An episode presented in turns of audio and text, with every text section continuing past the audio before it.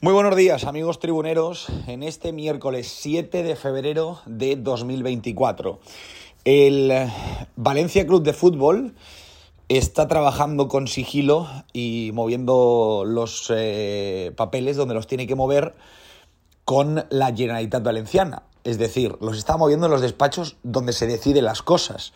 No los está moviendo de manera pública porque saben que ahí la batalla la tienen absolutamente perdida ese comunicado de la semana pasada con los documentos presentados y validados por varias empresas externas, pero que están capacitadas para, para, poder validar que todo lo entregado por parte de Valencia está correcto y que les den la licencia, bueno, no era un movimiento más para eh, seguir su, su, camino y conseguir que el gobierno valenciano, en este caso ya hablamos de la Generalitat, el señor Mazón pues les, les dé eh, los beneficios urbanísticos que ellos mismos perdieron. La Generalitat y concretamente el Partido Popular ha estado entregado desde el principio a ese camino. Creen que ese es el camino, creen que el camino es darle los beneficios urbanísticos, que se haga el campo, porque, insisto, ellos eh, no se esconden, aseguran que en el momento que eso sea así, habrá una, una, venta de las acciones. De hecho, aseguran que hay un inversor. Hablan de un gran fondo eh, que está interesado y con el que se está hablando y que eh, es una operación acordeón, es decir, acordeón o más bien de fichas de dominó, que mientras no caiga la primera no caerá la segunda ni la tercera. Esto es una, una vamos a decir, una teoría, no, no una teoría, es una información que emana desde el Partido Popular hace muchas semanas. A partir de ahí, yo creo que la primera ficha que tiene que caer es regalarle a Peter Lim los beneficios urbanísticos y eso es algo que mm, a cualquiera del resto de los mortales no le harían desde el gobierno valenciano.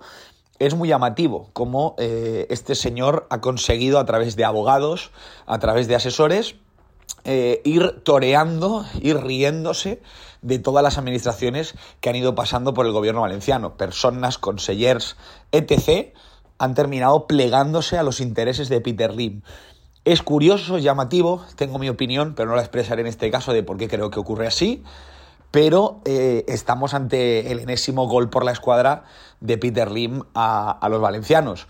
Hay mucha gente que compraría ese libro, compraría y aceptaría de buen grado que a cambio de un estadio que no es, que no es el que merece el valencianismo porque es un estadio de mínimos y que tendremos problemas para pagar, eh, se juegue la carta de a ver si dándole los beneficios Peter Lim se marcha.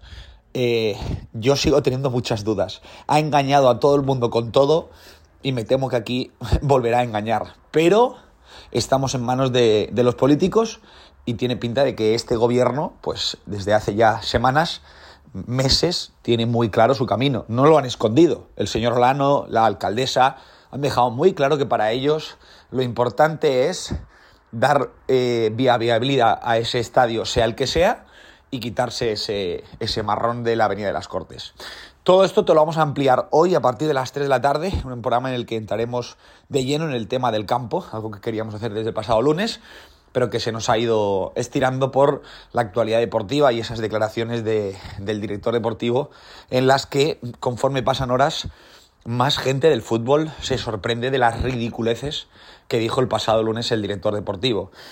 Tantas contradicciones de las que yo aún no entiendo. Eh, sobre todo, sobre todo, sobre todo, que nos vendieran que tienen mucha ilusión para hacer las cosas bien en lo deportivo, pero que a la par prima lo económico. Es una cosa que, que, no se entiende en los números en los que está el Valencia y pudiendo haber arriesgado mínimas cantidades que les hubieran dado opciones reales de mejorar en lo deportivo y con ello dar un salto en lo económico.